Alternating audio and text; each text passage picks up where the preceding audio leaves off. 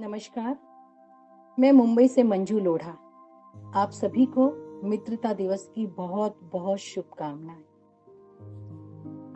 कहते हैं कि जिस तरह से पेड़ों का रिश्ता फलों से होता है, फूलों का सुवास से, पहाड़ों का झरनों से, धरती का हरियाली से, सूरज का किरणों से, चंदा का चांदनी से, उसी तरह से एक दोस्त का दूसरे दोस्त के साथ रिश्ता होता है।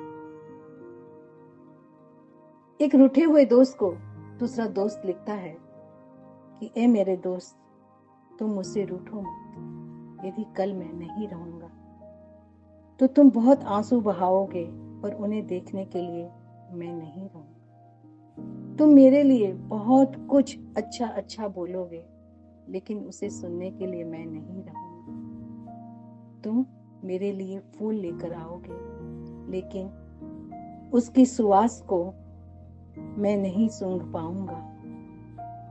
तुम मेरी सारी गलतियों को भुला दोगे, माफ़ कर दोगे, लेकिन तुम्हें धन्यवाद देने के लिए मैं उस समय नहीं रहूँगा। तो दोस्त, मुझसे तुम रूठो मत। मुझे माफ़ कर दो और अपनी प्रार्थनाओं में मुझे सदा के लिए शामिल कर कितनी सुंदर बात कही। दोस्ती का रिश्ता दिल से होता। है ये एक ऐसा रिश्ता होता है, जहाँ पर हम मुँह से कुछ भी ना कहें, लेकिन हम दिल से दिल की बात समझ जाए। ये दोस्ती एक पति और पत्नी में भी हो सकती है। अगर पति और पत्नी अच्छे दोस्त बन जाए तो जीवन की सारी समस्याओं का समाधान हो जाए। ये दोस्ती हम अपने बच्चों के साथ कर सकते हैं। ताकि हमारे बच्चे हमसे कोई बात न छुपाएँ और वो हमारे साथ दोस्त बनकर आजीवन रहे।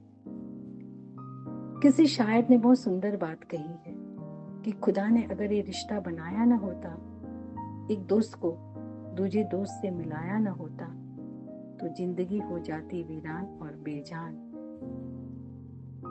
अगर हमने एक दूजे जैसा दोस्त पाया ना होता एक दूजे जैसा दोस्त पाया न होता। कि दूर होते हुए भी दोस्ती खूब निभाते हैं, न जाने क्यों दिल को इतना भाते हैं। है कोई न कोई करिश्मा ज़रूर, जो एक दोस्त दूसरे दोस्त को इतना याद करता है, इतना याद करता है।